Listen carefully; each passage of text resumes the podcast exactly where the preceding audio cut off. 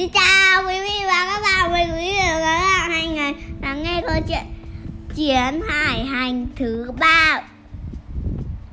Đảo Đảo. Jugup Du với giọng đọc của với giọng đọc của chữ rất là nghe cho anh nghe câu chuyện bắt đầu.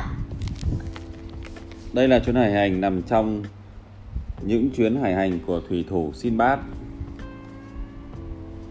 Và thế là đến đêm ngày hôm sau khi nhà vua dựa lưng vào chiếc giường êm ái, Nàng Serazat lại bắt đầu câu chuyện. Sau vài năm sống một cuộc sống trầm lặng, Tôi lại bắt đầu thấy nhớ ra giết những chuyến phiêu lưu trên biển cả. Vậy là tôi mua một ít vải vóc để bán, Tìm một con tàu, Trả tiền cho thuyền trưởng rồi lên tàu, Bắt đầu một cuộc hành trình mới. Chúng tôi ra khơi, Đi từ cảng biển này đến cảng biển khác từ hòn đảo này đến hòn đảo khác. Mỗi ngày qua đi, Chúng tôi càng lúc càng rời xa thành phố quê hương. Một hôm, Tàu chúng tôi đến một hòn đảo phủ đầy cây xanh. Viên thuyền trưởng thốt lên buồn bã. Tàu của ta bị thổi đi chệch hướng rồi, Giờ thì chúng ta đã bị lạc. Ý ông là sao? Tôi hỏi. Đó là đảo Jugup. Thuyền trưởng rầu rĩ nói, Không có ai thoát khỏi đó mà còn sống sót. Thế thì cho tàu rẽ vòng qua hòn đảo, Tôi nói. Quá muộn rồi, Thuyền trưởng trả lời. Ông ta chỉ xuống làn nước. Hàng trăm những sinh vật màu đen lông lá đang bơi về phía chúng tôi. Trước khi chúng tôi định làm gì, Chúng đã vây quanh con tàu và trèo lên bom. Càng lúc càng có nhiều những sinh vật lạ như vậy bơi đến và vây quanh chúng tôi. Chúng có đôi mắt màu vàng sáng quắc Những cái răng nhỏ nhưng sắc như dao. Ui, này kia. Không. Ghê. Di vật này là là ở cái thuyền ấy. Rít những tiếng kêu đầy hăm dọa. Chúng dồn bọn tôi đến sát mép bong tàu. Từng người, từng người một bị chúng đẩy xuống nước. Trước sự ngạc nhiên và khiếp đảm của chúng tôi Chúng đưa con tàu đi vòng qua hòn đảo rồi biến mất. Không còn cách nào khác Chúng tôi đành phải bơi vào bờ. Chúng tôi ngồi bên bờ biển Cả người ướt sũng, lòng đầy lo lắng. Chúng ta sẽ làm gì bây giờ đây? Thuyền trưởng rên rỉ. Tình hình có thể sẽ tồi tệ hơn. Tôi trả lời Chúng ta vẫn còn sống. Hãy đi quanh hòn đảo tìm thức ăn và nước uống. Rồi sau đó hãy nghĩ ra một kế hoạch nào đó. Chúng tôi lang thang dọc theo bờ biển cho đến khi bắt gặp một dòng suối nhỏ. Sau khi đã thỏa mãn cơn khát, chúng tôi tiến sâu vào bên trong hòn đảo, tìm thấy những bụi cây có những quả màu tím mọng nước. Tôi thận trọng nếm thử một quả. Ngon tuyệt! Tôi thốt lên. Thế là tất cả mọi người cùng vây quanh những bụi cây đó, hái những quả mọng nước màu tím và ăn một cách thích thú. Bất chợt một người kêu lên, xem kìa, có một tòa nhà. Người đang ở trên đảo đấy. Bị à, mấy con à, thú kia nó lấy mất thuyền này. nhìn qua những lớp lá xen kẽ, chúng tôi nhìn thấy một tòa lâu đài. Tòa lâu đài ấy có những cột tháp màu đen dốc đứng lởm chởm, sáng lấp lánh dưới ánh mặt trời. Khi chúng tôi đi qua những bụi cây lớn, rậm rạp tiến đến gần hơn, chúng tôi thấy một cánh cổng lớn đang mở. Có ai ở đây không? Tôi gọi, nhưng chẳng có ai đáp lại chúng tôi liền thận trọng đi vào bên trong. Một cái sân rộng trống không, một đống những thân cây lớn chồng chất lên nhau, như thể đó là một đống củi. Với một cái lò sưởi khổng lồ và một cái xiên để nướng thịt cũng khổng lồ như thế đặt trên đó. Xung quanh lò sưởi là những cái nệm mềm mại, to lớn, chả kém. Hãy ngồi đây và đợi người chủ nhà quay lại, thuyền trưởng nói. Thế là chúng tôi thoải mái ngồi lên những tấm nệm mềm mại. Chúng tôi cứ ngồi đó mà chờ đợi chờ đợi chờ đợi chờ đợi chờ đợi chờ đợi chờ đợi. Rồi dần dần từng người một gục xuống ngủ lúc nào không biết. Một tiếng động lớn khiến tất cả chúng tôi bừng tỉnh. Mặt trời đang bắt đầu lặn cả bầu trời đỏ rực như máu. Sừng sững trước cánh cổng lớn lâu đài là một người khổng lồ. Hắn ta nhìn chúng tôi mắt lóe lên giận dữ đôi mắt đỏ ngầu và dữ tợn. Như nhìn này khổng lồ. Đây người người này người to bằng tay. Ôi, người to. Người bình thường to bằng tay của người khổng lồ này. Hắn to lớn và vô cùng xấu xí đôi tay dài đầy đầy lông buông thõng xuống hai bên vai khóe môi hắn cong ngược xuống để lộ những cái răng nanh trắng nhợn nhọn và dài như răng sư tử. Chúng tôi rất xin lỗi vì đã xâm phạm đến nơi ở của ngài. Tên khổng lồ quay lại và khóa trái cổng sau đó hắn cúi xuống tóm lấy tôi giơ lên, ngón tay hắn chọc chọc vào sườn tôi và nói sương sầu quá. Hắn thả tôi nằm dài trên sàn nhà và tóm lấy một người khác nhấc lên rồi nói, gầy quá. Hắn lào bảo nói gì đó rồi ném người đó xuống trở lại. Hắn liếc nhìn những người khác đang co cụm lại quanh lò sưởi vì khiếp sợ. Viên thuyền trưởng là người khá mập mạp, ông ta đẩy một người khác lên phía trước và nói, hãy xem anh ta ấy, ông ta van xin. Nhưng tên khổng lồ cười gằn và liếc nhìn viên thuyền trưởng một cách thèm thuồng hắn lờ đi người bị đẩy lên với tay qua tóm lấy viên thuyền trưởng. Ừm ủ thấy không? Hắn nói rồi bỏ ông ta vào mồm.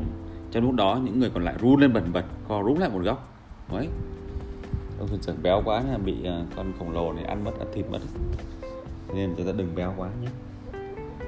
Gầy không bị ăn thịt. Đứa tiếp theo. Gầy này. Ừ, đúng rồi. Đứa tiếp theo ta nên lướng lên thì hơn.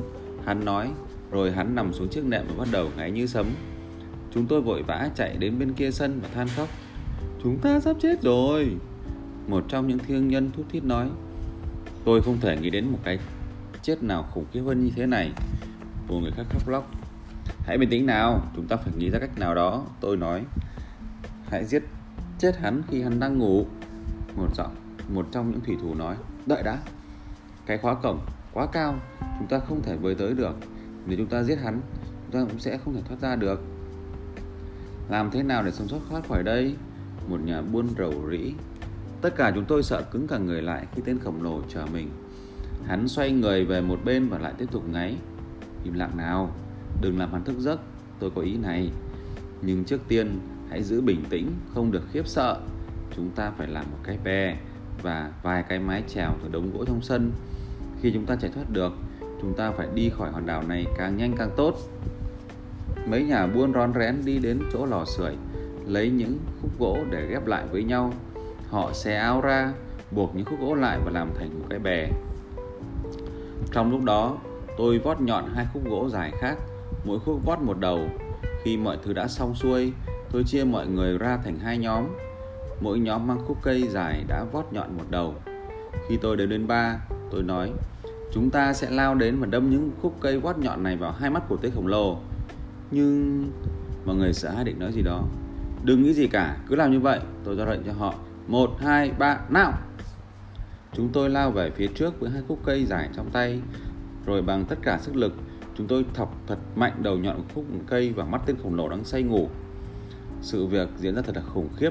Hắn thét lên đau đớn khi tất cả chúng tôi choáng váng Cả lâu đài như rung chuyển. Chúng tôi cúi người xuống thật thấp Cố sức bỏ thật nhanh Tránh xa hắn khi hắn điên cuồng Quờ tay ra xung quanh để cố tóm lấy một ai đó trong số chúng tôi. Hai khúc cây lớn vẫn cắm chặt trong mắt hắn. Wow, sợ không? Đâu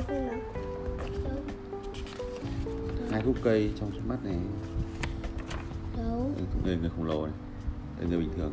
Cuối cùng hắn từ bỏ không tiếp tục cố bắt chúng tôi nữa.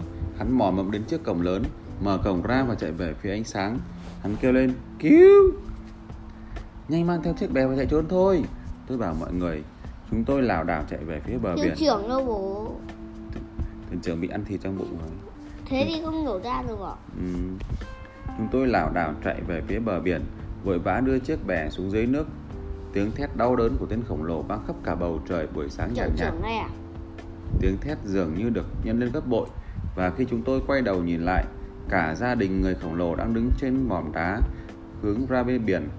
Họ ném những tảng đá lớn về phía chúng tôi, nhưng chúng tôi cố sức trèo thật nhanh và chẳng mấy chốc đã cách hòn đảo rất xa, ngoài tầm của những tảng đá đang bay đến.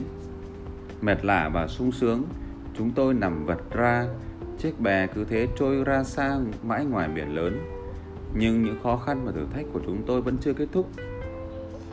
Đấy, mọi người thoát khỏi người khổng lồ đấy. Suốt buổi sáng hôm đó, những đám mây đen cuồn cuộn kéo đến, gió lớn nổi lên. Đến trưa thì có một cơn bão khủng khiếp. Chiếc bè mỏng manh của chúng tôi tròng trành trên đầu những con sóng lớn. Từng khúc gỗ bắt đầu rời ra, cả nhóm chúng tôi bị rơi xuống biển. Trong tiếng gió rít và cơn mưa quất xuống xối xả, tôi bấu chặt lấy một khúc gỗ, cố để không bị chìm. Dưới sức mạnh điên cuồng của cơn bão, mặt nước dâng lên quấy tung thành những lớp bọt trắng xóa. Tôi bị tách khỏi những người đồng hành của mình. Cuối cùng, những con sóng cũng thôi dữ tợn. Bầu trời xanh trong vắt thay thế cho những đám mây tối sầm và u ám. Mặt trời bắt đầu ửng hồng phía chân trời. Tôi nhìn quanh, thấy mình hoàn toàn đơn độc trên mặt biển rộng lớn, mênh mông. Mệt mỏi và kiệt sức, Bác cưới đâu rồi? Tôi bám chặt lấy khúc gỗ suốt cả đêm. Khi bình minh lên, tôi không thể suy nghĩ tỉnh táo và chính xác được nữa. Nhưng khi liếc nhìn về phía chân trời, tim tôi đập rộn lên vì vui sướng. Một con tàu xuất hiện từ phía xa xa. Tôi vẫy tay lên cao và hét thật to. Con tàu chậm chậm tiến đến chỗ tôi. Niềm vui trong tim tôi lúc đó không lời nào tả xiết. Khi tôi được kéo lên boong tàu và trông thấy gương mặt thân quen của viên thuyền trưởng, tôi gần như ngất đi vì kinh ngạc. Gương mặt ấy đúng là của viên thuyền trưởng đã đi cùng tôi trong chuyến hải hành thứ hai. Khi tôi kể lại chuyện đã xảy ra kể từ lần cuối cùng chúng tôi gặp nhau, đôi mắt người đàn ông tốt bụng đó ngấn đầy nước mắt. Ông ấy vô cùng hổ thẹn vì đã bỏ tôi lại trên hòn đảo có con chim đại bàng khổng lồ đó và hứa sẽ đưa tôi về nhà.